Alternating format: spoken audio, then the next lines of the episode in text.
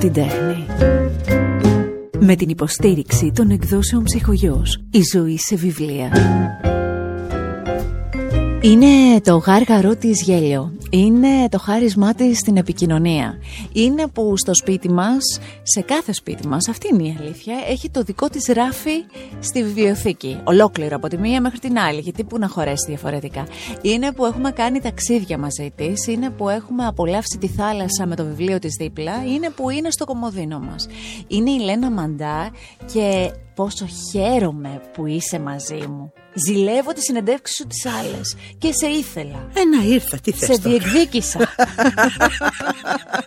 Ε, ήρθα, ήρθα. Καλώς ήρθα. ήρθες. Καλώς σε βρήκα, κορίτσι. μου. Τι ωραίο είναι το υλικό σου που βγαίνει προς τα έξω, Λένα. Και στο λέω έτσι από το ξεκίνημα. Ξέρεις κάτι, ο μ, σωστός πρόλογος για σένα, έτσι όπως συνηθίζουμε τέλος πάντων να ακούμε, είναι η συγγραφέας που μιλάει στην ψυχή μας, η συγγραφέας που είναι πάνω από 2,5 εκατομμύρια τα Ουφ. αντίτυπά της, Ναι. ε, η συγγραφέας που έχει πόσα, 20, 21, 22 βιβλία. Όχι, πια. παιδί μου, πού το φτάσες. Το έφτασε εκεί που... Νομίζω ότι είναι 20, αλλά δεν είμαι και σίγουρη, γιατί εγώ τα ξεχνάω κιόλας. Ναι, ναι, και άμα κάνεις τις προσθέσεις βγαίνουν. Ναι, δεν είναι. ε, ε, ο- είναι η χειρότερη ερώτηση που μπορείς να μου κάνεις. Πόσα βιβλία έχετε γράψει; Δεν ξέρω, καλό μου παιδί, δεν ξέρω. Τα γράψα. Ε, αυτό όμως εγώ που κρατάω, ξανακοινάω σε αυτό που έλεγα, είναι αυτό το υλικό το οποίο βγαίνει όταν σου μιλήσει κάποιος και στο τηλέφωνο ακόμη. Ε, κοίτα, αυτόν τώρα είναι λίγο θέμα χαρακτήρα, θες λίγο εμπειρίας, ε, θες λίγο πείρας, επώδυνης, ε, θες ε, ηλικία, το είπα, άμα το είπα το ξαναλέω. Όλα μαζί είναι αθρηστικό. Η αφορμή που συναντιόμαστε, η αφορμή, Ναι. είναι το βιβλίο που πριν από λίγο καιρό κυκλοφόρησε και που, να, ο- φέτος θα το δείτε παντού γιατί όσοι δεν πρόλαβαν με τη μία να το διαβάσουν, ε, όπως έκανα εγώ, να το διαβάσουν το καλοκαίρι. Τώρα εγώ θα πάθω το άλλο. Έχω προλάβει και το έχω τελειώσει, τι θα διαβάσω το καλοκαίρι. Θα σου Άλλο πω νο. εγώ, θα σου πω. Θα μου σου πω. προτείνεις το podcast. Ναι, ναι, Ωραία. ναι. Μην Λοιπόν, ε, η αφορμή λοιπόν είναι αυτό το μαγικό πράσινο φόρεμα από τις εκδόσεις Ψυχογειό. Ένας εκδοτικός οίκος που νομίζω ότι είναι η δεύτερη σου οικογένεια πια τόσα Ναι, χρόνια. μετά από τόσα χρόνια, βέβαια. Έκλεισα 18 χρόνια. Και νομίζω ότι δεν έχεις κάνει βόλτες πολλές. Ε... Μία, μία, Μία μία. βόλτα. Μετά βρήκα το, τις εκδόσεις ψυχολογίας, τελείωσα, Ωραία. αράξαμε. Λοιπόν, για το πράσινο φόρεμα θα μου επιτρέψεις να ξεκινήσουμε να μιλάμε σε λίγο Ναι. Γιατί αυτό που θα ήθελα πάρα πολύ είναι να φωτίσω κάποια πράγματα σε σένα. Εσύ λένε όταν ήσουν μικρή, ήθελες να γίνεις νηπιαγωγός; Όχι παιδί μου. Γιατί όμως πήρες αυτές τις σπουδές σε αυτή την κατεύθυνση; Γιατί δεν μου άφησαν πολλά περιθώρια. Εγώ δεν ήθελα καθόλου να γίνω νηπιαγωγός. Δεν μου είχε περάσει καν από το μυαλό γιατί ως ε, νέα κοπέλα έβλεπα παιδάκια και νομίζω ότι έβγαζα και καντήλες ταυτόχρονα. δεν ήμουν από αυτές που έβλεπα παιδάκια και λέω «Αχ, γλυκό μου». όχι, όχι, όχι. Όταν λοιπόν τελείωσα το, το Λύκειο, ε, είχα περάσει κάπου στο Μεσολόγγι. Τι μη με ρωτήσεις, πάνε πολλά χρόνια, δεν θυμάμαι. Κάτι είχα περάσει. Και μ, η μητέρα μου δεν υπήρχε περίπτωση να με αφήσει να φύγω από την Αθήνα και από κοντά της. Άρα είχα τις εξής δύο επιλογές. Ή θα πήγαινα σε ιδιωτική σχολή να γίνω νηπιαγωγό, ή θα έμενα μαζί της στο μαγαζί που είχε στη βιοτεχνία με ε, φορέματα εγκυμοσύνης είχε τότε η μητέρα μου. Αυτές ήταν οι δύο φοβερές επιλογές. Εδώ στην Αθήνα. Πάντα. Και μου έλεγες ότι έμενες όλα τα χρόνια στο κέντρο της Αθήνας, στο Αμπελόκηπο. Ναι, βεβαίως. Αμπελοκήπου έμενε και ε, εκεί είχε και τη βιοτεχνία της μαμά μου τέλος πάντων και είχα αυτές τις δύο φοβερές επιλογές. Εάν έμενα τώρα στη, κοντά στη μαμά μου, δεν νομίζω ότι θα καταφέρναμε να επιβιώσουμε. Ήταν λίγο τζιζ η σχέση μας. Οπότε με κλειστά μάτια ε, επιλέγω συνειδητά να πάω στη σχολή νηπιαγωγών όπου μου άρεσαν πάρα πολύ όλα τα μαθήματα γιατί όντως τα μαθήματα ήταν εξαιρετικά ενδιαφέροντα αρκεί να μην είχαν σχέση με παιδάκια. ε, στον πρώτο χρόνο της σχολής όμως γνωρίζω τον άντρα μου Ευτυχώς. Τελειώνω τη σχολή παρόλα αυτά, η οποία τότε ήταν τριετούς φοιτήσεως. Ε, την, την πτυχιακή και τις εξετάσεις τις έδωσα παντρεμένη, αν καταλάβεις. Νιόπαντρη. Ε, Μικρή, μικρή παντρεύτηκε. ε, ναι, ε, δεκα... πριν κλείσω τα 20 είχα παντρευτεί. Το κρατάμε αυτό. Για προχωρά. Ναι, και όπου φύγει, φύγει. Φεύγω, πάω Καπανδρίτη να μείνω, όπου και μένω τα τελευταία 37, Παναγία μου, 38 χρόνια. Ναι. Ε, και δεν είναι καθόλου δική μου επιλογή. Μάλιστα κατάλαβα και μάλλον βεβαιώθηκα ότι δεν θα έπρεπε ποτέ να γίνω νηπιαγωγός έτσι, για το καλό των παιδιών, για το καλό το δικό μου, για το καλό των γονιών, για το γενικό καλό όταν έπρεπε μετά το πρώτο έτος να κάνουμε για λίγες μέρες και εκεί να έρθω σε άμεση επαφή με το αντικείμενο του τρόμου μου εκεί βεβαιώθηκα είπα όχι δεν μπορώ, δεν είναι δουλειά αυτή για μένα και επειδή μου άρεσαν πάντα τα καλλιτεχνικά από τον πρώτο χρόνο της σχολής φτιάχνω ένα θείο κουκλοθεάτρου που, που με γυρνάς τώρα, ωραία φίλε. Ε, στο οποίο είμαστε 7 κοπέλες μαζί με μένα. Ε, γράφω τα έργα. Οι καλλιτέχνες της παρέας έκανε τα σκηνικά. Κουστούμια, τα πάντα. Τις κούκλες, γιατί τότε μαθαίναμε, είχαμε καθηγητή τον Νίκο τον Πιλάβιο στη σχολή. Έλα. Ναι. Αυτό κι αν είναι τύχη. Ναι, ναι, ήταν όντως τύχη. Ε, γράφαμε, έγραφα λοιπόν εγώ τα έργα και τα ανεβάζαμε ε, σε παιδικά πάρτι. Άρα ήδη το γράφω υπήρχε. Το γράφω υπήρχε από τότε που έμαθα να γράφω. Ναι, το γράφω με επιτυχία, ρε παιδί μου. Όχι γράφω στο ημερολόγιο μου απλά. Όχι γράφω, έγραφα διηγήματα όταν ήμουν παιδάκι. Mm. Παραμυθάκια, με φανταστείς τώρα τι θα γράψει ένα 11χρονο. Ε, μετά έγιναν διηγήματα, μετά έγιναν νουβέλες και πια όταν ξεκίνησε ο Θείος ως κουκλοθέατρου, έγραφα τα θεατρικά. Και... Τα έχεις αυτά. Κάπου πρέπει να τα έχω καταχωνιασμένα. Να ψάξεις να τα βρεις. Τα έργα του Κλωθεάτρου. Ναι. Νομίζω ότι ήταν για την εποχή τους. Ε, το είχαμε οργανώσει τελείως διαφορετικά. Είχαμε δύο ήρωες ε, μόνιμους. Η Λιλίκα και ο Λουλούκος, αν θυμάμαι καλά. Πολύ ταιριαστό. Ναι, ναι. Αλλά μετά το τέλος της παράστασης, η Λιλίκα και ο Λουλούκος βγαίνανε από το πλάι του κουκλοθεάτρου, γιατί είχαν εντυθεί δύο από τα κορίτσια, και παίζανε με τα παιδιά. Mm. Ε, Εμείς ήμασταν πολύ πριν τη. Ε, Μπροστά όλο αυτό. Πάρα έτσι. πολύ. Πάρα δηλαδή πολύ. είναι πολύ κοντά σε αυτό που γίνεται και τώρα στα πάντα. Ακριβώς. Φαντάζομαι όμως ότι εμείς αυτό το κάναμε το 84, 85, εκεί.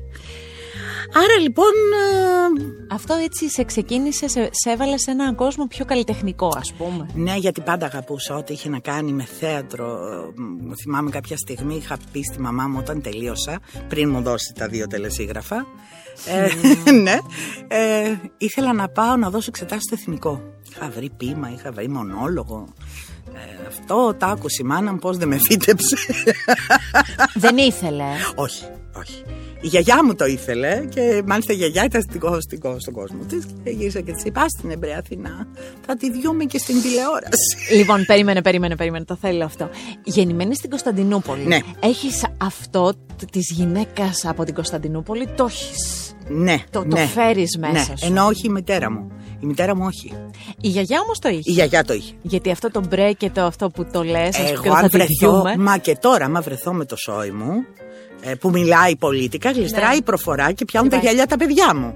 Δηλαδή φεύ, φεύγω κι εγώ. Αρχίζω τα να σε πω και να με πεις. Και η γιαγιά, η, με, με, το ταπεραμέντο αυτό το πολίτικο, ε, ας πούμε, αν σε έβλεπε ηθοποιό, σαν ποια θα ήθελε να σε δει, ποια ήταν η αγαπημένη της; Ε, για βιοκλάκι θα με πήγαινε για Θα σε πήγαινε εκεί, ε, ε. Ναι, ήταν της αυτής της. Της σχολής Βουγιουκλάκη. Της άρεσε. Θεωρώ, η γιαγιά θεωρούσε ότι μπορούσα να τα καταφέρω. Η μαμά φοβόταν πάρα πολύ. Καλά, η μαμά φοβόταν και που ανέπνεα δεν είναι.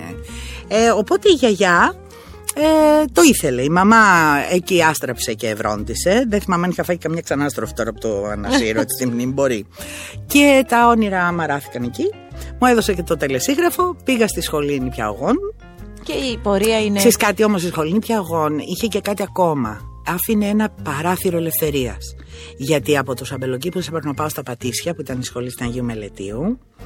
Δεν μπορώ να σου περιγράψω τον τρόμο την πρώτη φορά που μπήκα μόνη μου σε τρόλεϊ. Τρόμος απίστευτος. Γιατί δεν ήξερα τίποτα. Δε, δε, δεν ήξερα σε ποια στάση θα κατέβω καταρχάς. Όμως μου έδωσε μία α, ελευθερία. Άρχισα να έχω φίλες από εκεί. Κάναμε κοπανίτσες, πίναμε καφέ, είχε μια καφετέρια απέναντι εκεί γνώρισα και τον άντρα μου.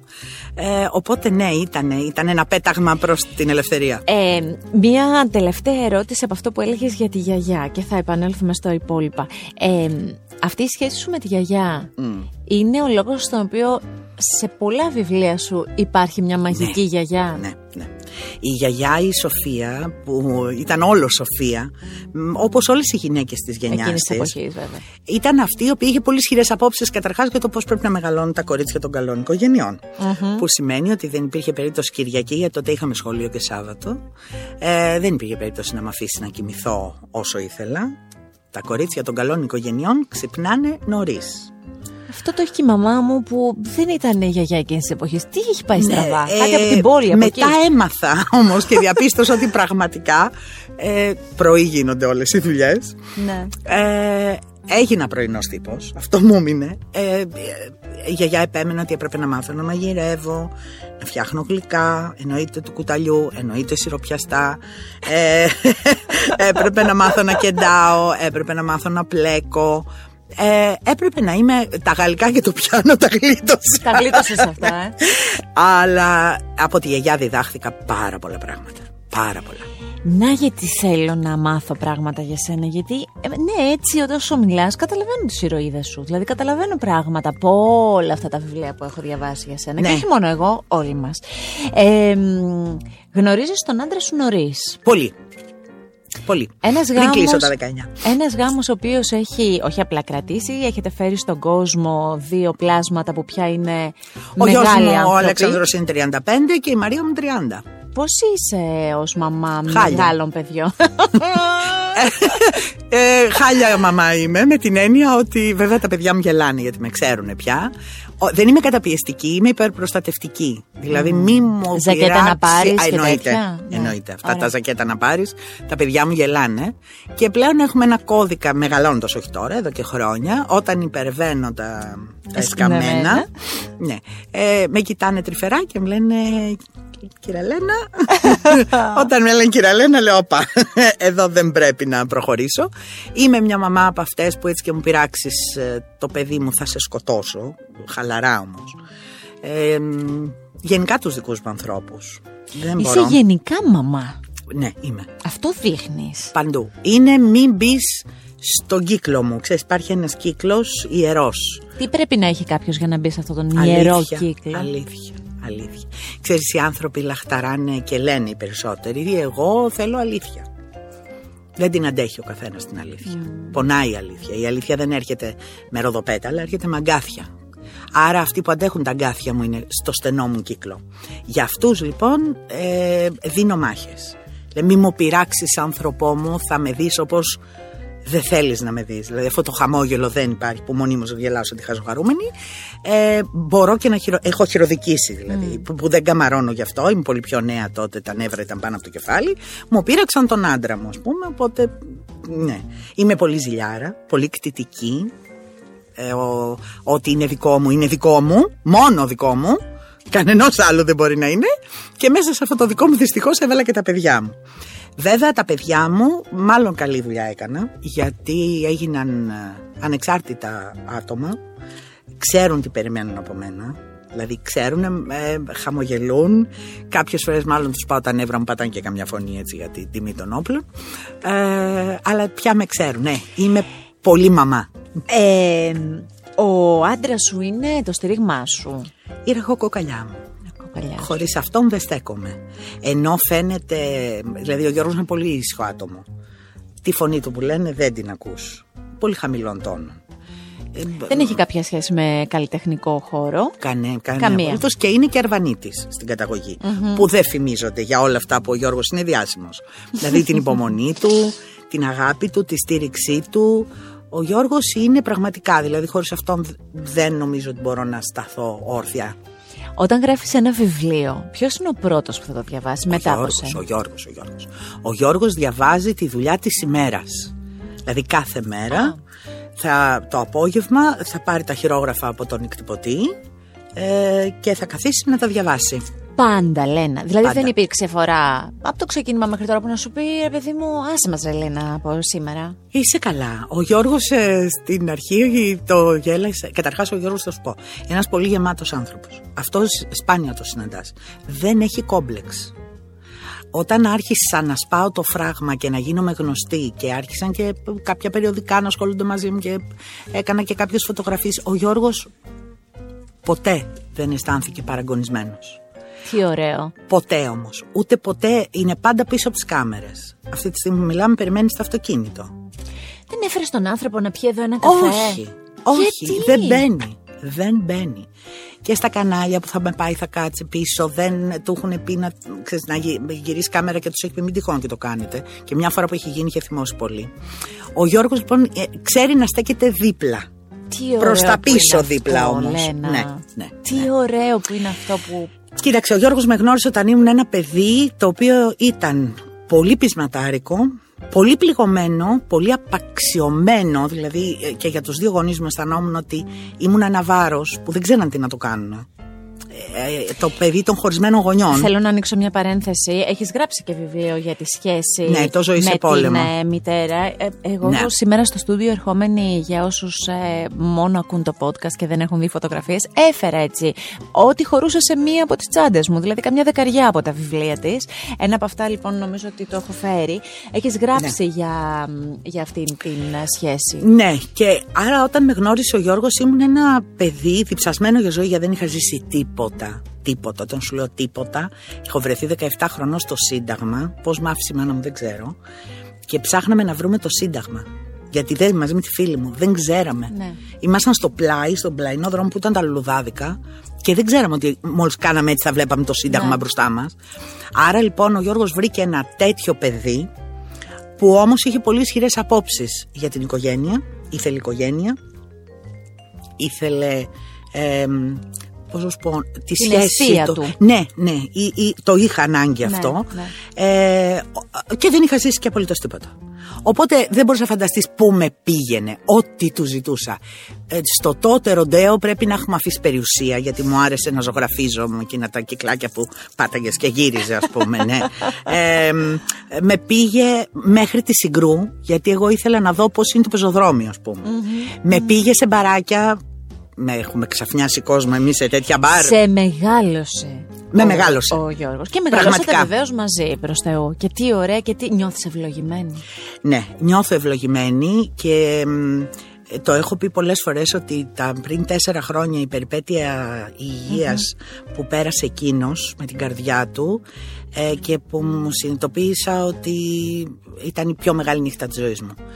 Ε, και ε, σκεφτόμουν τι θα έκανα αν έβγαινε ο γιατρός και μου έλεγε ότι τελείωσε γιατί αυτό ήταν το σενάριο. ας πούμε. Ο Γιώργος μπήκε για να πεθάνει στο χειρουργείο και τον σώσανε. Ε, εκεί ήταν μια πολύ σκληρή στιγμή που κατάλαβα ότι ίσως από εδώ και πέρα η ραχοκοκολιά φύγει. Όλα όμως με την ε, βοήθεια της δύναμης από εκεί πάνω Ε, πήγανε. Ναι, περάσαμε ένα πολύ δύσκολο διάστημα από θεραπείας και ακόμα ο Γιώργος είναι εύθραυστη πορσελάνη και πρέπει να προσέχω. Ε, πολλές φορές γελάει και ο ίδιος και μου λέει μα ούτε να με πεθάνω δεν με αφήνεις. Λέω δεν είναι ώρα ακόμα. Όταν είναι θα σου πω εγώ. Θα σου μην- πω εγώ, μη- Ναι, κα- μη κάτσε στεναχωριέσαι. φρόνημα στη Κάτσε γωνία τώρα, σου. κάτσε ήσυχος. Ε, περάσαμε και τις δυσκολίες ε, αυτές με τον, εσύ τον λες κορονοδιάβολο. Παναγία μου, Χριστέ μου. Να σου πω, εκεί βεβαιώθηκα ότι παντρεύτηκα τον σωστό άνθρωπο. Αυτό που λες είναι μεγάλη κουβέντα γιατί κλειστήκαμε σε Ναι, σπίτι ναι. ε, με τον σύντροφό μας, με, τη, με την ε, οικογένειά μας, με τα παιδιά. Κοίταξε, εγώ δεν είχα Είναι τα άλλη παιδιά. πραγματικότητα. Εγώ δεν είχα τα παιδιά. Σωστά, είναι μεγάλα. Είναι μεγάλα, είχαν Ναι. τις ζωές τους. Δεν μπορούσαν να έρθουν να μας δουν ακριβώς γιατί δούλευαν, οπότε δεν ήθελαν να μας βάλουν σε, Σε κίνδυνο. Εννοείται, κι εγώ έτσι. Δηλαδή, ε, το τι Ρωμαίο και η Ιουλιέτα παίξαμε με το γιο μου κάτω από το μπαλκόνι, αυτός πάνω στο μπαλκόνι. Έτσι, εγώ έτσι, δεν το έτσι, συζητώ. έτσι, έτσι. Και το Άρα- τάπερ πώς πήγαινε το τάπερ; το τάπερ όχι, μαγειρεύει. Α, ο γιος εντάξει, μου. Ναι, ναι, εντάξει. ναι, μαγειρεύει. Η Ναι. κόρη μου το ίδιο. Ε, με τον Γιώργο λοιπόν μέναμε 24 ώρες, 24 ώρα, μήνες κλεισμένοι Ναι. σε ένα σπίτι. Ε, που δεν, βγ- πραγματικά δεν βγαίναμε. Δηλαδή και το σούπερ μάρκετ ερχόταν ναι, ξέρεις, με ναι. delivery. Εκεί βεβαιώθηκα. Εκεί βεβαιώθηκα ότι. Γιατί ε, για μια ακόμα φορά διαπιστώσαμε ότι μας αρέσουν τα ίδια πράγματα, γελάμε με τα ίδια πράγματα, κουβεντιάζουμε για τα ίδια πράγματα και έχουμε την ίδια οπτική. Άρα εκεί, ε, βέβαια εντάξει, έκανε και βήματα το πουλάκι μου, δεν μπορώ να πω, και σφουγγάρισε. Και η καραντίνα επίσης μας έκανε ένα καλό. Ξέρεις, ο Γιώργος είναι από τους ανθρώπους που 37 χρόνια τώρα τα ρούχα θα του τα δώσω στο χέρι, μέχρι και τις κάλτσες θα του δώσω στο χέρι. Τον φοβάμαι λίγο στην επιλογή των χρωμάτων, γι' αυτό. ναι. Ε, που θα πρέπει να φροντίσω το φαγητό του, το, δηλαδή τα πάντα. Ε, κάποια στιγμή είχα ανακτήσει, θυμάμαι, και του λέω Αμάν πια, αμάν. Δεν ξέρεις τι σου γίνεται μέσα στο σπίτι σου.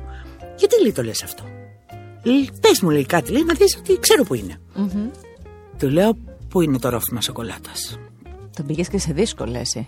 Οπότε με κοιτάζει με ένα ύφος απελπισμένο και μου λέει: Πες μου πρώτα τι είναι το ρόφημα σοκολάτα. ναι. Ε, στην καραντίνα έμαθε πολλά πράγματα όμως. Νομίζω ότι αυτό ήταν ένα καλό. Ναι, ήταν, όχι, ήταν καλό. Τι δεν γκρινιάζουμε. Ε, στην καραντίνα, εσύ κράτησες ένα ωραίο ημερολόγιο που ναι. ξαφνικά γίναμε φίλοι όλοι με τα social και σε γνωρίσαμε και μέσα από το ημερολόγιο αυτό. Κοίταξε να δεις, αυτό το ημερολόγιο είχε μία, μία αρχή που δεν την περίμενα ούτε εγώ. Εγώ εκείνη την εποχή έγραφα το πράσινο φόρεμα. Όταν ξεκίνησε, το πράσινο φόρεμα ξεκίνησε να γράφεται το 19, τον κορονοδιάβολο του που τον είχαμε βάλει στο στόμα μας τότε. Ε, όσο προχωρούσε, όταν ξεκίνησε αυτή η καραντίνα, η πολύ άγρια η πρώτη, ενώ στην αρχή δεν πανικοβλήθηκα γιατί είπα εντάξει σιγά, λες και είμαι το party animal, ούτως ή άλλως με σπιτόγατα. Διαπίστωσα όμως ότι είναι τελείως διαφορετικό το δεν θέλω να πάω κάπου από το δεν, δεν μου, πρέπει. δεν μου επιτρέπεται, ναι. απαγορεύεται. Εκεί λίγο ε, τα είδα. Και άρχισαν σιγά σιγά οι λέξεις να τσακώνονται μαζί μου. Να μην μπορώ να τις συγκεντρώσω. Ήξερα την πορεία του βιβλίου, ήξερα τι θα γράψω. Δεν έρχονταν οι λέξεις. Λες και έπεσε σε ντόνι. Ναι, ναι. Εκεί λίγο ε, τσίτωσα μέχρι που ένα πρωί, δεν ξέρω πώς μου ήρθε και εμένα, επειδή έγραφα ημερολόγιο στα παιδικά μου και στα εφηβικά μου χρόνια, ξεκίνησε ένα διαδικτυακό για να γράφω την καθημερινότητά μου και να βγάζω λίγο από το, την πίκρα μου και αυτό που ζούσαμε. Mm. Γρήγορα γλίστρισα σε αναμνήσεις. Ανέσυρα φωτογραφίες, έχω τα κουτιά μου με τις φωτογραφίες και ξαφνικά συνειδητοποιώ ότι. Γιατί έχω τέσσερα προφίλ στο facebook, συν μια επίσημη σελίδα, συν instagram. Και ξαφνικά συνειδητοποιώ ότι 8.30 ώρα το πρωί πίνω καφέ με χιλιάδες. κόσμο. Ναι, οι οποίοι διαβάζουν. Mm. Ε, μου στέλνουν χαμογελάκια, μου στέλνουν γέλια, ε, μου στέλνουν δικά τους. Αχ, και εγώ το είχα πάθει αυτό. Και γίναμε όλοι μια παρέα. Πάμε λοιπόν σε αυτό τώρα. Πάμε, πάμε σε δύο-τρία πράγματα πριν μπούμε και φορέσουμε το για, για όποιον θέλει η κάθε μία το πράσινο φόρεμα. Ε, από, την προ, από το πρώτο σου βιβλιο μέχρι τώρα, μία πορεία χρόνων. Ναι τι, αυτή η πορεία τι χρώμα έχει, τι γεύση έχει, τι, τι μυρωδιά έχει; Θα σου πω. Η πορεία αυτή είχε και γλυκές γεύσεις και πικρές και ξινές. Ε, απ' όλα Δεν είναι τόσο... Εγώ τα έχω κατορθώσει και τα έχω διαχωρίσει. Η στιγμή που... Οι στιγμές, ο χρόνος που γράφω ένα βιβλίο είναι η μαγεία. Ναι. Εκεί είσαι χαμένος στους ήρωες, στην ιστορία τους, ζεις μαζί τους, συμπάσχεις, τους ακούς, τους βλέπεις, μπορείς να νιώσεις τα πάντα. Αλλά είσαι σε ένα κουκούλι μέσα. Δεν σε αγγίζει τίποτα. Εμένα τουλάχιστον δεν με αγγίζει απολύτως τίποτα. Τη στιγμή που παραδίδεις το βιβλίο και το βλέπεις έτοιμο πια, εκεί είναι μια άλλη ιστορία του βιβλίου. Εκεί δεν είναι μόνο δικό σου, εκεί έχει γίνει έχει παραδοθεί στην κρίση, στην κακεντρέχεια, ε, στην ευχαρίστηση. Α, εκεί αρχίζει άλλο κομμάτι, το οποίο έχω κατορθώσει τώρα πια, μετά από αρκετά χρόνια, να το, πάλι να το ξεχωρίζω και αυτό. Η κρίση, η κακεντρέχεια όπως είπες, αλλά και τα θετικά. Για πάμε λίγο σε αυτό. Ε, εγώ είμαι της άποψης ότι πια έχουμε εξαιρετικούς Έλληνες λογοτέχνες. Το πια δεν το βάζω ε, προς Θεού, όχι ότι δεν είχαμε πριν, αλλά θέλω να πω. Βγήκαν ότι ακριβώς σαν να έπεσε ο προβολέας. Ξέρεις από πάνω... πότε έπεσε; Από πότε, Λένα; Θα σου πω εγώ. Ο Ιούδας φιλούσε υπέροχα. Είναι σωστό αυτό. Η Μάιρα Παπαθανασοπούλου Η Μάιρα. άνοιξε ένα δρόμο που μέχρι τότε ήταν κλειστό στίχος. Το 2000 όταν κυκλοφόρησε αυτό το βιβλίο ή το 99 ή το 2000 η εκδοτική εκεί ήταν περιχαρακωμένη ή εξέδιδαν ξένους ε, συγγραφείς ή Έλληνες αλλά πώς να τους πω τώρα πιο δύσκολους. Η, η ελληνική λογοτεχνία δεν είχε τόσο βαθιά διείσδυση να το πω έτσι στην πλατιά μάζα του αναγνωστικού η Μάιρα άνοιξε ένα δρόμο λοιπόν Γιατί όταν όλοι οι εκδότες είδαν την απήχηση που είχε, είχε. γιατί χάλασε κόσμο Πραγματικά. το βιβλίο αυτό. Πραγματικά. Ξαφνικά λοιπόν άρχισαν να λένε όπα, κάτι γίνεται, γίνεται εδώ. εδώ. Και άρχισαν να βγάζουν σύγχρονους Έλληνες συγγραφείς. Αλλά εντάξει, η Ελλάδα να ξέρεις παρένθεση αγαπάει τις φούσκες. Δηλαδή αυτό το διάστημα ήταν περάστε καπετάνιοι, περάστε ναυτικοί. Όποιος πήγαινε βιβλίο σε εκδότη έβγαινε. Έβγαινε. ναι. Αν τηρούσε κάποιες Ναι, ναι, προδιαγραφές. Εκεί λοιπόν που άνοιξε το, το πορτάκι, εκεί είχα τρυπώσει και εγώ το 2001 που βγήκε από τότε, από το τότε εκδότη μου το ήταν ένας καφές στη Χόβολη, με, μου τον είχαν αλλάξει τον τίτλο τέλος πάντων. Ε, ήταν η πρώτη δουλειά μου. Στα χρόνια που ήρθαν πραγματικά έγινε ε, μια βιβλιοπαραγωγή που δεν είχε προηγούμενο. Ναι. Αυτό έκανε καλό, έκανε και κακό. Γιατί ναι, μεν βγήκανε, ξέρω εγώ, 10, αλλά μείνανε οι τέσσερις, γιατί κάποιοι χάθηκαν. Όμως έγινε ένα άνοιγμα. Τα βιβλιοπολία ξαφνικά, γιατί ξεχνάμε κάτι πολύ βασικό. Η Μαντά, η Δημουλίδου, η Ζαΐρη. Ποιον άλλον θες να σου πω; Βάλανε κόσμο στα βιβλιοπολία. Ζέσταναν οι τσέπες των εκδοτών και βγάλανε και άλλα βιβλία που ήταν για πιο λιγους Αλλά πατήσανε πάνω σε αυτό που Στη κατάφερε μάζα. η Μαντά, η Δημουλίδου, Ναι, ναι, η ναι. Ζαΐρη.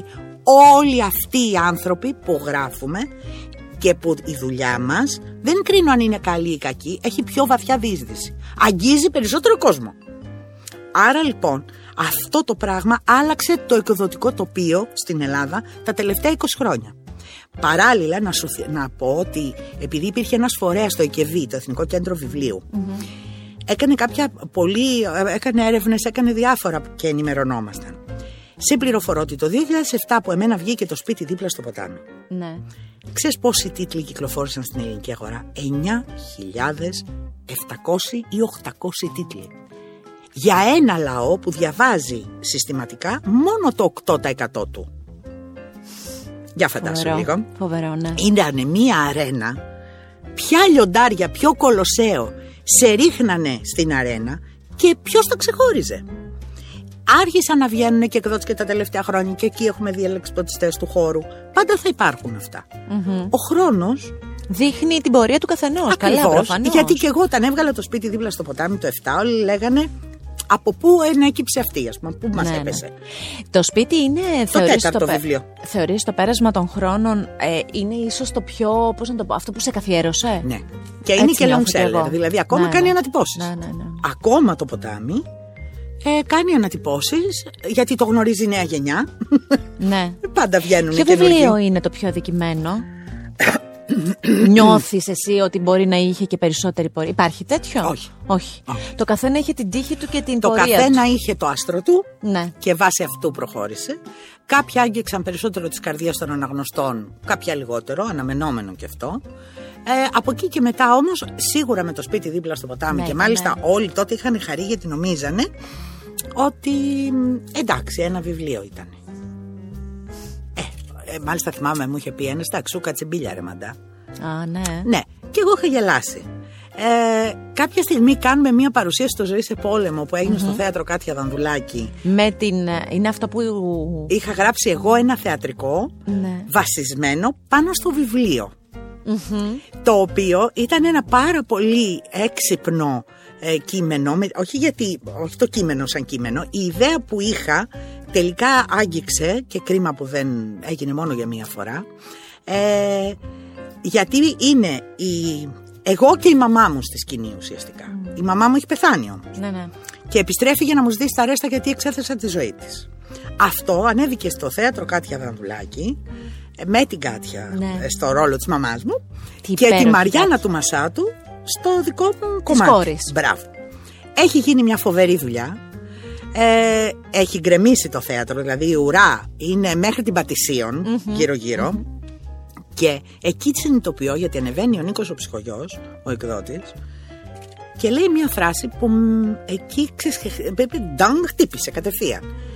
Γιατί λέει είναι η μοναδική συγγραφέα σε όλο τον κόσμο στη χώρα της, που στη χώρα της είναι πρώτη σε πωλήσεις 12 συνεχόμενα χρόνια. Και Και λέω, κοίτα να δεις για μένα τα λέει τώρα όλα αυτά. Και το ακούς εσύ αυτό, έτσι, Ναι. καθαρά, γάργαρα. Γιατί, στη- γιατί στην καθημερινότητά μου δεν, συ- δεν συνειδητοποιώ τίποτα. Ελένα, δεν γίνεται να μην συνειδητοποιήσω όταν όπου και να κυκλοφορήσεις. Ναι. Σε όποιον. Τι να σου πω τώρα, η κοπέλα μου έκανε τα μαλλιά. Σε αυτά έλεγα, μου λέγε η μαντά. Έχεις τη μαντά. Ναι. Και υπήρχε τόση αγάπη. Ναι. Α, όχι όμως αυτό το, το δίθεν. Όχι, όχι. Στην όχι. ουσία. Έτσι το βιώνω κι εγώ, αλλά Ωραία. ε, δεν θέλω να περνάει μες στο σύστημά μου όλο αυτό. Εγώ γράφω γιατί μου αρέσει να γράφω. Ε, Γράφεις το πρωί, ε; Μόνο. Μόνο το πρωί. Μετά δεν μπορώ. Ε, τους ήρωές σου τους ε, πατάς κάτω, τους παιδεύεις; Τους παιδεύω τους δόλιου παιδεύεις. μου, η αλήθεια. Βέβαια, κάποιους τους έχω στην κυριολεξία τους έχω αλλάξει τα φώτα. Δηλαδή. δεν, δεν, δεν. Ε, υπάρχει όμως ένα φετίχ. Πάντα υπάρχει ένας απομηχανής θεός. Κάπως του σώζεις στο τέλος, κάτι γίνεται. Ναι. Ίσως γιατί αυτό ήταν δικό μου αποθυμένο. Πολύ θα ήθελα στις δύσκολες στιγμές της ζωής μου να έχω ένα φύλακα άγγελο και να Και να ξέρω. σε τραβήξει Ναι, από το πηγάδι. Ότι ε. θα με σώσει. Θα σε σώσει.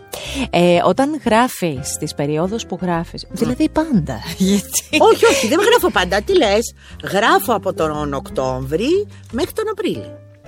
Από τον Οκτώβρη μέχρι τον Απρίλιο. Ναι. ναι, γιατί τα βιβλία σου βγαίνουν εκεί κοντά στη γιορτή σου. Το έχω συνδυάσει. Πάνω ναι, κάτω. αλλά εγώ όταν γράφω, γράφω για την επόμενη χρονιά. Τώρα ήδη ετοιμάζεις το άλλο; Το έχω παραδώσει το άλλο. Έχεις παραδώσει ήδη το άλλο; Βεβαίως, 5 Πέμπτου του 22 θα κυκλοφορήσει. Πάρω στο ψυχογειό. Θα σου πω όμως, θα σου πω, θα σου πω. Υπάρχει εξήγηση γι' αυτό, δεν είναι το πιέζω.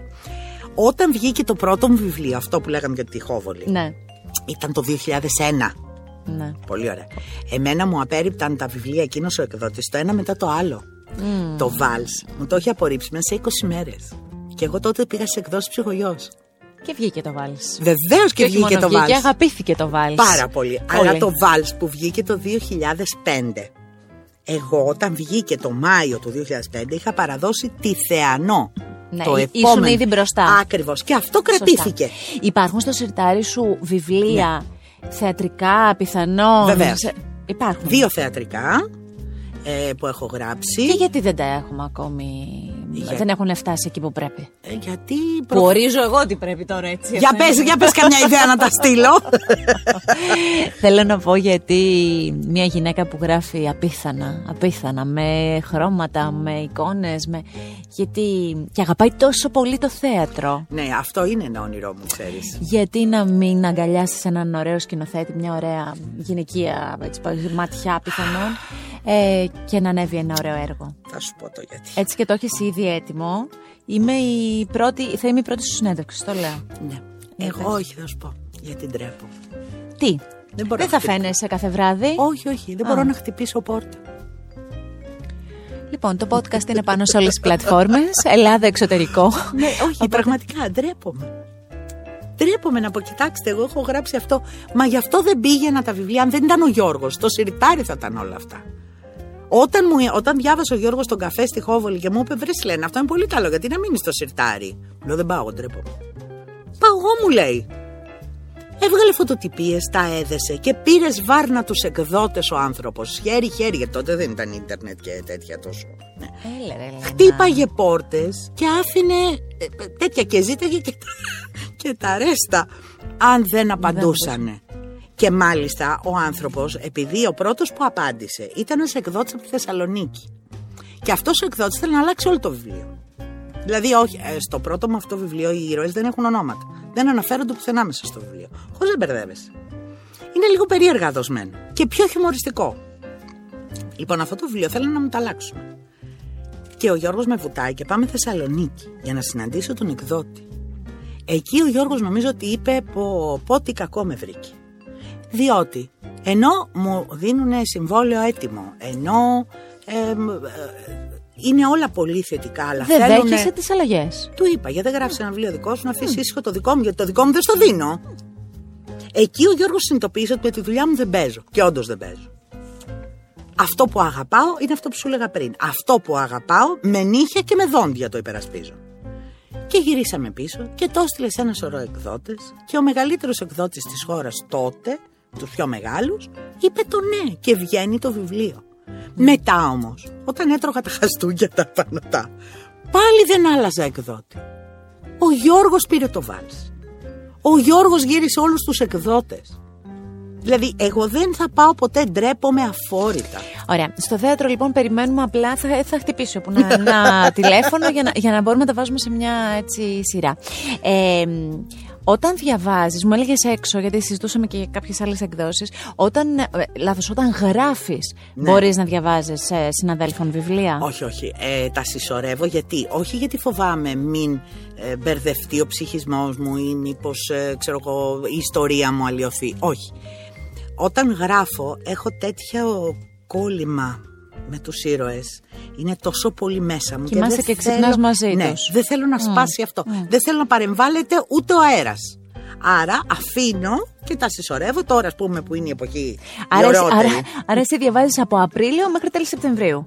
Ναι, ναι, Ε, ναι, καλά, ναι, το ναι, υιοθετώ. Και ειδικά το, τους καλοκαιρινούς μήνες, επειδή διαβάζει και ο Γιώργος πάρα πολύ, δόξα τω Θεώ, για να μπορούμε να έχουμε κοινά ενδιαφέροντα τέλος πάντων, ε, είναι πολύ το διάβασμα. Είχα διαβάσει κάπου ότι η αγαπημένη σου είναι η Μαρία Ιορδανίδου με τη Λοξάνδρα. Ε. Κοίτα, η Λοξάνδρα είναι ένα βιβλίο το οποίο το έχω αγοράσει έξι φορές, γιατί έχει διαλυθεί, στην κυριολεξία όμως φίλο και φτερό.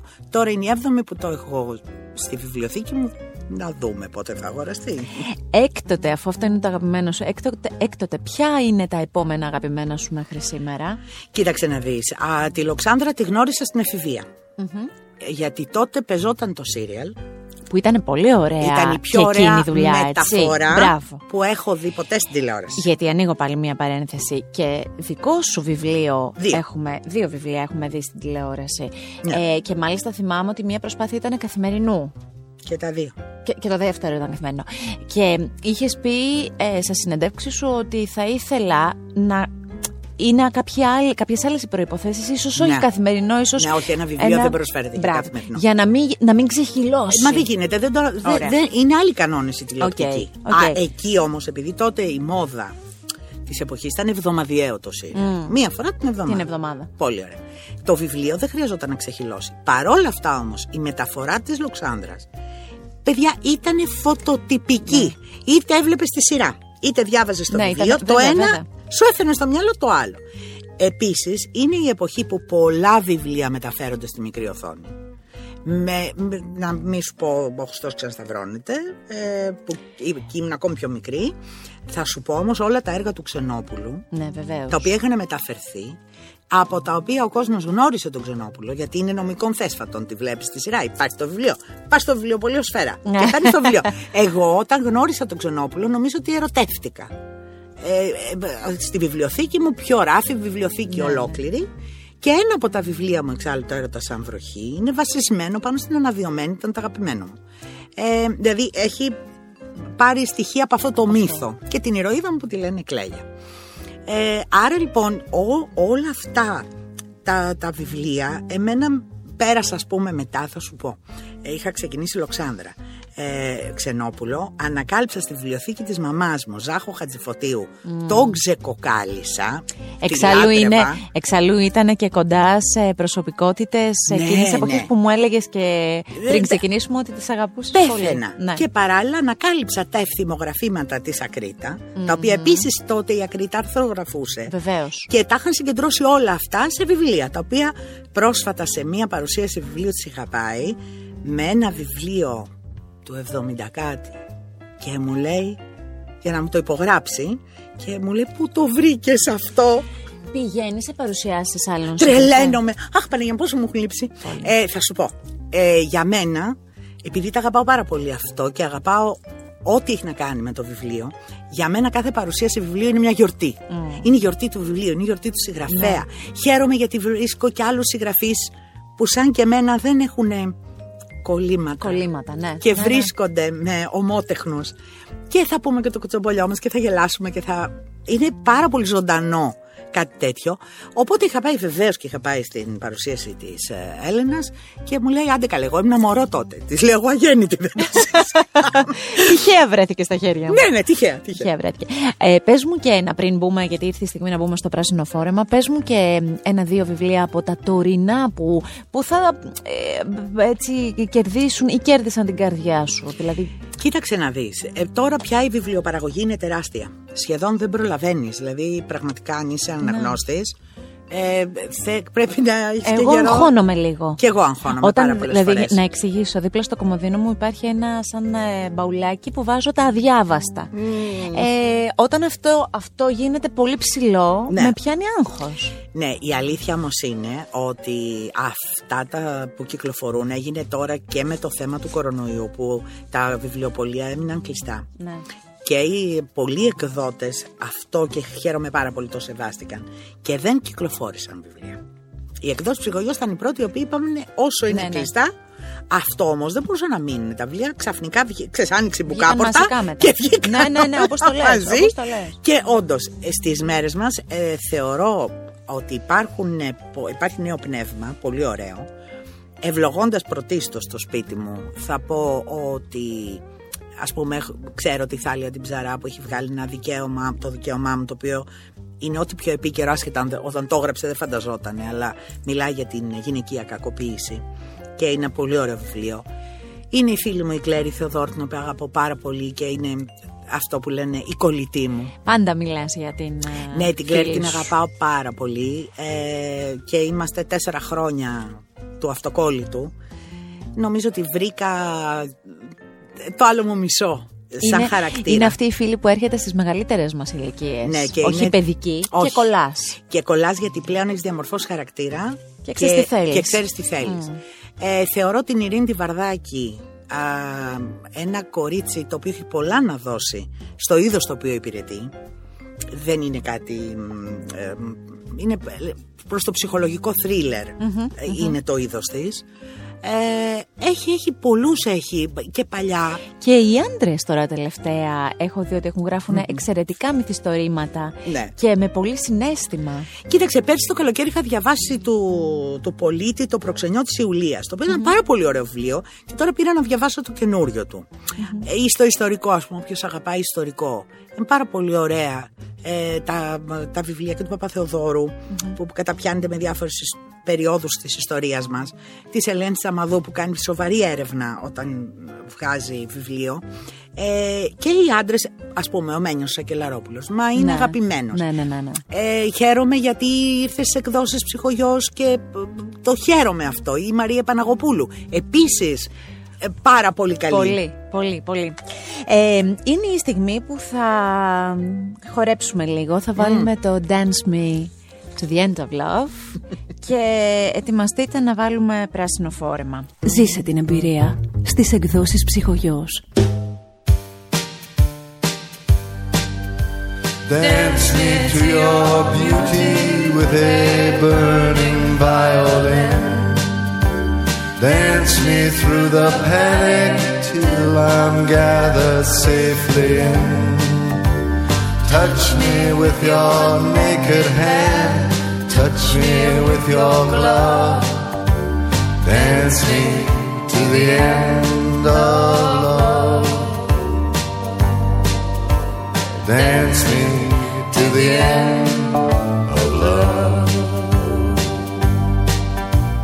Dance me to the end of love. Στα βιβλία σου και βέβαια το λέω με αφαιρμή και αυτό το πεπρωμένο Ναι. ε, το ότι όταν ο άνθρωπος κάνει σχέδια ο Θεός γελάει ε, το ότι ό,τι και να προσπαθήσεις και όπως και να το έχεις στο νου σου θα σου το δείξει, θα έρθει μπροστά σου Ναι. Ισχύει αυτό Είναι αυτά τα, αυτές οι, οι, οι αρχές με τις οποίες έχω πορευθεί. Σε αυτό λοιπόν το βιβλίο, το οποίο το ξεκοκάλισα, έχω να πω ότι διαπίστωσα μία διαφορετική Λένα Μαντά. Να εξηγήσω, για μένα υπάρχουν οι εξής ιδιαιτερότητες στο βιβλίο αυτό. Ξεκινάει γλυκά ρομαντικά και έτσι, πώς να το πω, Ναι. μαντίστικα, δεν ξέρω ναι, αν ναι. καταλαβαίνετε. Ναι, ναι. Αλλά δεν τελειώνει έτσι. Όχι. Όχι. Ε, Αυτή τη φορά όχι. θα σου πω. Αυτό το βιβλίο, όπως σου είπα, ξεκίνησε το, να γράφεται το Σεπτέμβριο του 19. Ήταν όλα πάρα πολύ όμορφα. Ήσυχα, Ήσυχα. δεδομένα. Ναι. Πολύ ωραία κύλα για το βιβλίο. Κάποια στιγμή κάνω αυτή την παύση που σου λέω. Ήξερα όμως περίπου τι θα γίνει, αλλά δεν ήξερα πώς θα το έδινα. Αυτό το βιβλίο ήρθε με ανατροπές του μυαλού μου. Γι' αυτό και έχει τόσα, τόσες ανατροπές μέσα.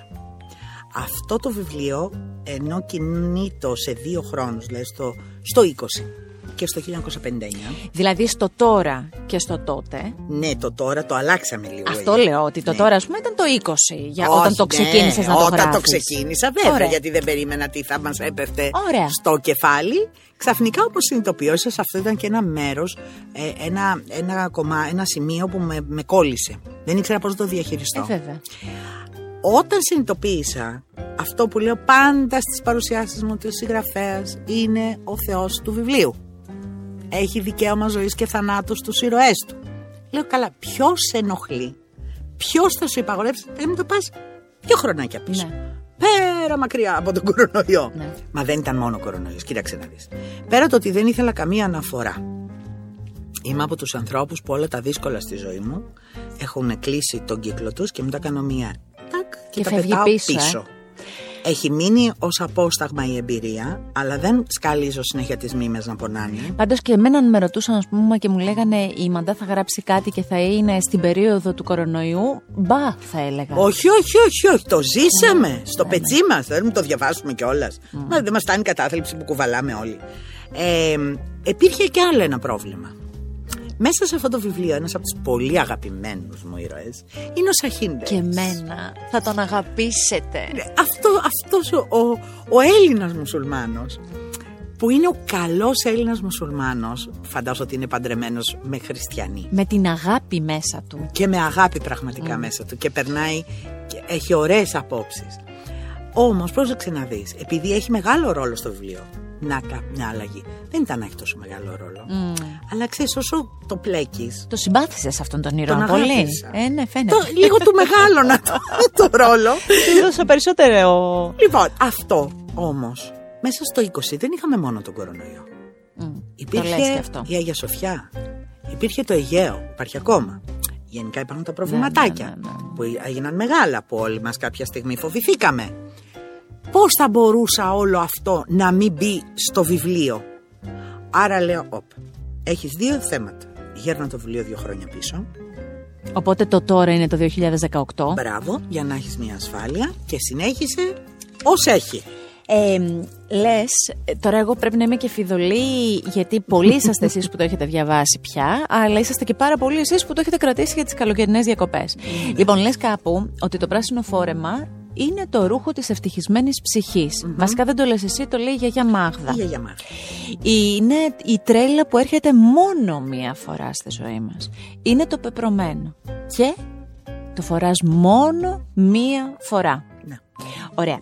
Γιατί είναι πράσινο και δεν είναι κόκκινο αυτό το Θα σου πω. φόρεμα; Καταρχάς να σου πω ότι αυτό το φόρεμα σαν ιδέα ε, πρέπει να ζει και να κατοικεί μέσα πάνω από μια δεκαετία. Είχα πάει, Είχες. όχι, είχα Α. πάει στα Κύθυρα σε μια παρουσίαση. Μια κοπέλα λοιπόν που μου πήρε συνέντευξη στο- στο ραδιόφωνο μου εξηγούσε για τη γιαγιά της η οποία είχε όταν πέθανε η γιαγιά ανοίξανε και είχε στο σεντούκι φυλαγμένο ένα φόρεμα. Σου έλεγε μια ιστορία δική της χωρίς κάτι. Έτσι, μιλούσατε. Τίποτα. Ναι, μιλούσαμε. Ε,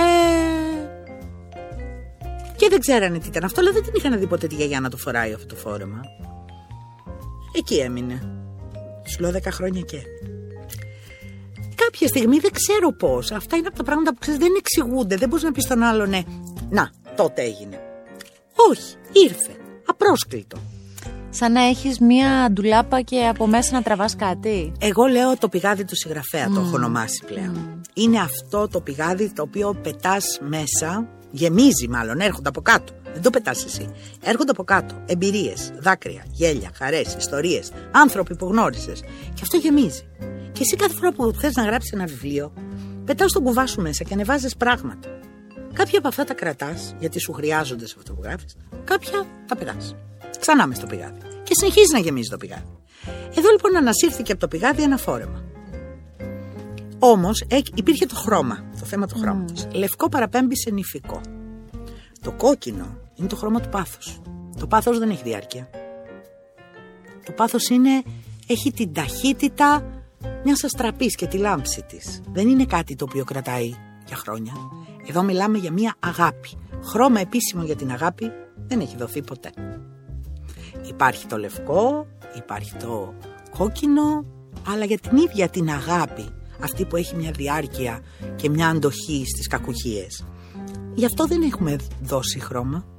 Γι' αυτό έδωσα το πράσινο, γιατί τουλάχιστον, τουλάχιστον το πράσινο είναι το δηλωμένο χρώμα της ελπίδας. Πολύ ωραία η απάντηση. πολύ την καταλάβαμε, πολύ τη δέχομαι. Ε, έχεις δύο ηρωίδες στο βιβλίο αυτό, κεντρικές θα έλεγα. Ναι, Λέω, τη- κάνω λάθος; Τη γιαγιά και την Τη εγγονή γιαγιά και την ουσιαστικά. εγγονή. Μια γιαγιά που κάποτε ήταν Μαγδαληνή και μετά έγινε Μάγδα. Δεν λέω γιατί. Δεν λέω τι σημαίνει αυτό. Ε, η γιαγιά μ' αρέσει πάρα πολύ. Και εμένα μου άρεσε η γιαγιά. Θα πω μια, έναν χαρακτηρισμό, εγώ θα το λέω με πολύ καλά, αν και δεν ακούει. Ήταν δαιμόνια η γιαγιά. Κοίτα, και μόνο ο τρόπος με τον οποίο διάλεξε για να πει την ιστορία στην εγγονή της για το Ε, πράσινο φόρεμα, που πολύ ήταν ωραίο. drama queen χωρίς Ναι. τέλος. Ε, νομίζω ότι. ε, Θα σου πω, αυτή η σκηνή όμως ήταν η πρώτη που μου ήρθε σαν, ε, σαν δημιουργία. Ε, Πολλές φορές θέλουμε να πούμε πράγματα στον άλλον. Η πείρα ως δεδομένο δεν μεταβιβάζεται. Ναι. Δεν είναι κάτι που δίνεται, είναι κάτι που κερδίζεται πολλές φορές με αίμα δάκρυα Με και πόνο, δρόματα. βέβαια, βέβαια. Λοιπόν, άρα λοιπόν, κάποια πράγματα όμως τα λέμε, θέλουμε να τα πούμε. Δεν είναι μόνο το πώς θα τα πούμε. Είναι και το πότε. Και είναι και ο τρόπος. Η γιαγιά λοιπόν επέλεξε έναν τρόπο που να φτάσει στα μύχια της ψυχής της κοραλίας.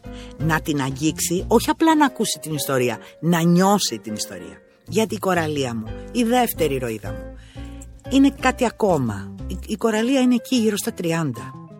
Έχει φάει χαστούκια από προηγούμενες σχέσεις, έχει κουραστεί αυτό που όλες οι κοπέλες των 30-30 something που λέμε στα ελληνικά το βιώνουνε.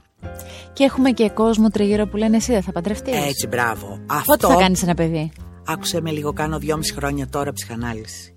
Γιατί κατάλαβα ότι όταν πήγα στην ψυχολόγο της είπα θέλω βοήθεια γιατί αισθάνομαι ότι έχω στεγνώσει. Σαν μπαξιμάδι αισθάνομαι την ψυχή μου. Έχω δώσει πολύ από την ψυχή μου και μου τελειώνουν τα αποθέματα. Λένα, α, μου λες τώρα κάτι... Εγώ πίστευα ότι η ψυχανάλυση σου είναι τα βιβλία σου. Τα Η βιβλία. συγγραφή σου. Ε, άκουσε να δεις, η η ψυχή είναι, είναι το διαμάντι πολυεδρικά κομμένο, έχει πολλές πλευρές. Η πλευρά που ξεθυμένει, που ψυχαναλύεται και ψυχοθεραπεύεται είναι άλλη.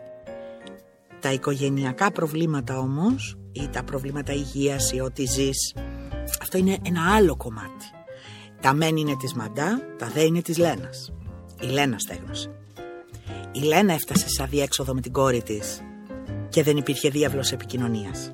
Γιατί η Λένα έκανε το λάθος που κάνουν όλοι. Άντε δεν θα παντρευτείς. Άντε δεν θα κάνεις οικογένεια. Και αυτό το άντε δεν θα παντρευτείς και δεν θα κάνεις οικογένεια, το βλέπουμε και στο βιβλίο. Υπάρχουν πολλές φορές, κατά τη γνώμη μου περισσότερες, που σε οδηγούν σε λάθος Μόνιμα. μονοπάτια. Μα και την κόρη μου την οδήγησα. Και η κόρη μου έφτασε να ραβωνιαστεί. Όχι γιατί της το είχα ζητήσει. Γιατί ενδόμηχα, έτσι την- Ενδόμηχα, την, εννοείται. είχα μεγαλώσει Εννοείται. και θεώρησε ότι αυτό έπρεπε να κάνει. Και όταν δεν το άντεξε, γιατί δεν ήταν αυτό που πραγματικά ήθελε, μου το χρέωσε. Ναι. Και εκεί κόπηκε, διαταράχθηκε, δεν κόπηκε, ο διάβλος επικοινωνίας. Είδα λοιπόν και έβαλα στην ηρωίδα μου αυτό που κάνουμε όλοι. Δεν φταίμε γιατί αυτό κουβαλήσαμε. Γιατί και εγώ αυτό κουβάλισα. Ε, ο ρόλος της γυναίκας πρέπει να παντρευτεί, πρέπει να κάνει οικογένεια. Ένα πράγμα δεν μου μάθανε για να το μάθω και να το περάσω στα παιδιά μου. Να είναι ευτυχισμένα. Δεν έχει σημασία αν η κόρη μου είναι με άντρα, είναι με γυναίκα, είναι μόνη της, θα κάνει παιδί, δεν θα κάνει παιδί, θα υιοθετήσει παιδί, θα υιοθετήσει σκυλί, γατί, κροκόδιλο. Δεν με νοιάζει. Να είναι ευτυχισμένη. Αυτό έπρεπε πρώτα απ' όλα να αποζητώ για το παιδί μου και αυτό θα έπρεπε να αποζητά και η μάνα μου για μένα. Ωραία. Δεν έπρεπε να υπάρξει ένα κατ σε μια κακή ε, συνέχεια. Ε, μεγάλωσα σε μια οικογένεια που λόγω και Κωνσταντινούπολης ήταν όλα υπήρχαν πολλές δυσυντεμονίες. Δηλαδή μαρτύρησα 40 μέρες κλεισμένη σε ένα σπίτι με το μωρό, ήμουνα 20 χρονών, να βροντάει η ζωή λίγα μέτρα μακριά μου και εγώ να είμαι κλεισμένη σε ένα σπίτι με ένα μωρό που έκλαιγε κάθε μία ώρα και δεν το βούλωνε το πουλάκι μου γιατί πεινούσε. Και εγώ ήμουν 20 χρονών. Αλλά δεν έπρεπε να βγω. Ναι, ναι. Έδει ο ήλιος και έπρεπε να μπω μέσα και από το μπαλκόνι και ήταν Ιούλιος. Αυτό δεν το πέρασα στα παιδιά μου. Αυτό τους είπα ευχή και κατάρα. Ούτε μία μέρα. Το παιδί στην πλάτη και όπου εσείς και το παιδί. Αυτό λοιπόν ήξερα να το κόψω. Όλα τα υπόλοιπα γιατί δεν τα κόψα. Πάντως όλη αυτή η πορεία που περιγράφεις και όλες οι εμπειρίες που φτιάχνουν μια ζωή, φτιάχνουν αντιδράσεις, φτιάχνουν αυτό που είμαστε, φτιάχνουν τη Ναι. μαγιά μας, φτιάχνουν τις αντιδράσεις όχι ε, μόνο τις δικές μας, μετά και των γύρω μας ανθρώπων, τον κοντινό Ναι. μας. Το έχεις μέσα σε αυτό το βιβλίο. Γιατί ακόμη και σε ήρωα που, που δεν είναι ο καλός ήρωας, γιατί Ναι. σε- κάποια στιγμή φτάνει και αυτός σε μια φράση να πει το δικό του δράμα. Ξέρεις κάτι; Γιατί και ο κακός έχει ένα δράμα. Φυσικά. Γιατί για όλα, τώρα μετά από δυόμιση χρόνια σου λέω που ψυχαναλύομαι, όλα Κάπως εξηγούνται. είναι η ρίζα του δέντρου. Η αρχή μας, το ξεκίνημά μας, οι γονείς μας. Κανένας γονιός δεν θέλει να κάνει κακό στο παιδί του εσκεμμένα. Αλλά είναι λάθη. Δεν υπάρχει και κανένα σχολείο. Μέσα σε αυτό το βιβλίο υπάρχει και κάτι άλλο. Δίλημα. Εκεί σε θέλω. Τα διλήμματα, ξέρεις κάτι για εσάς που τα γράφετε, ωραία είναι και για εμάς που τα διαβάζουμε. Στη ζωή, Λένα μου, τα διλήμματα δεν είναι πάντα ωραία. Όχι, δεν είναι ποτέ ωραία τα Είναι διλήμματα. δύσκολα. είναι δύσκολα. Ναι, είναι. Είναι δύσκολα, αλλά εκεί μπαίνει αυτό που λέμε η οικογένεια. Γιατί η οικογένεια έχει διπλή ανάγνωση. Δηλαδή, ναι, η οικογένεια μπορεί να είναι καταπιεστική, η οικογένεια μπορεί να είναι παρεμβατική, η οικογένεια μπορεί να είναι χίλια δύο άσχημα, αλλά έχει το μεγαλείο το ότι εκεί είναι το λιμάνι Το σου. λιμάνι. Το δείχνεις και αυτό. Ακριβώς. Είναι η κολυμπήθρα του Σιλοάμ. Μπαίνουμε μέσα, αναβαπτιζόμαστε και βγαίνουμε. Εκεί επιστρέφουμε στα δύσκολα. Είναι το κουκούλι μας. Μμ. Άρα λοιπόν αυτό ακριβώς έδωσα και βάσει όσων είχε πάρει η κοραλία μπόρεσε να αφήσει πίσω της το δίλημα και να κάνει τη σωστή επιλογή και να, μ, αυτό το, να φορέσει αυτό το, το επίσημο ένδυμα. Αυτό το πράσινο φόρεμα. Ναι, Τι ωραία να μπορούμε στη ζωή μας να βάλουμε το πράσινο φόρεμα. Γιατί υπάρχουν και ζωές που φεύγουν χωρίς να φορεθεί ποτέ ένα πράσινο φόρεμα. Ε, πάλι είναι πολλοί οι λόγοι που φεύγουν οι ζωές χωρίς να φορέσουμε το πράσινο φόρεμα. Είναι τα- οι φόβοι. Δε- η Είμαστε ζωή- εγκρατήσει, είμαστε μαζεμένοι. Δεν θα έπρεπε να είμαστε τόσο πολλοί. Είναι αυτό που λέω: Η ζωή είναι τόσο μικρή. Έχουμε έρθει για να είμαστε ευτυχισμένοι. Αυτός είναι ο προορισμός μας. Ο πρώτος όμως, δηλαδή, αν δεν σ' αρέσει η δουλειά που κάνεις, μην κρινιάζει. Άλλαξε την. Άλλαξε. τη. Ναι. Πάντα θα υπάρχει μια επιλογή.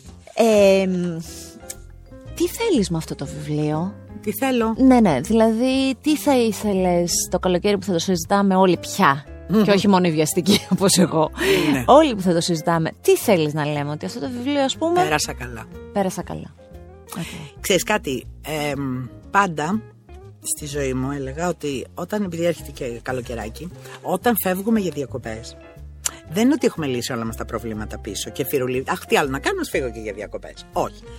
Έχουμε όμως ανάγκη να φορτίσουμε τις μπαταρίες μας για να γυρίσουμε πιο ενδυναμωμένοι για να βγάλουμε εις πέρας στα προβλήματα. Να μην έχουμε φρακάρει, να μην έχει ο εγκέφαλος κρασάρι. Σωστά Το ίδιο μπορεί να σου κάνει ένα βιβλίο.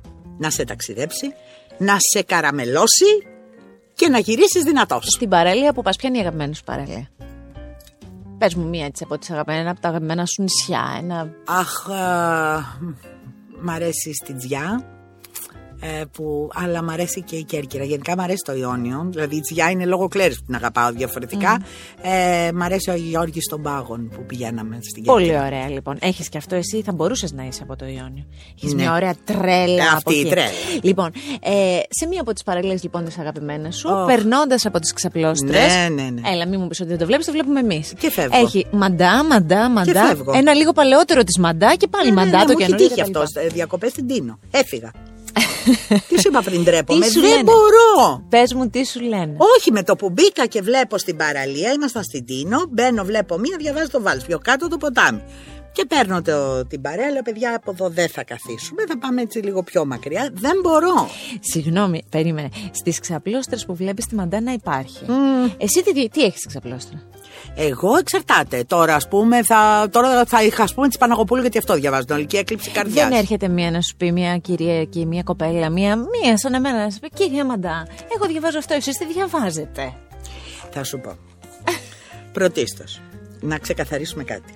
Ε, δεν φοράω ποτέ γυαλιά ηλίου στην καθημερινότητά μου. Ναι.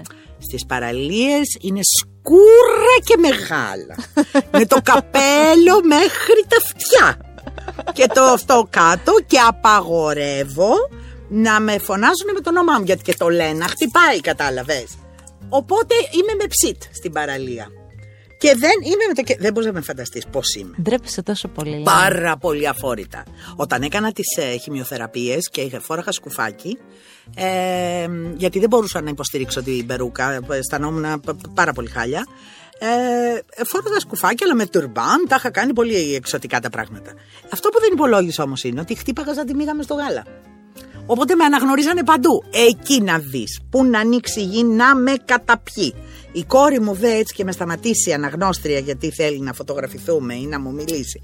Και αυτά δεν φαντάζεσαι, μου λέει δεν σε ξαναβγάζω έξω. Σε πρόβλημα. Ο γιος; Ο γιος μου λέει μαμά είσαι τοξική.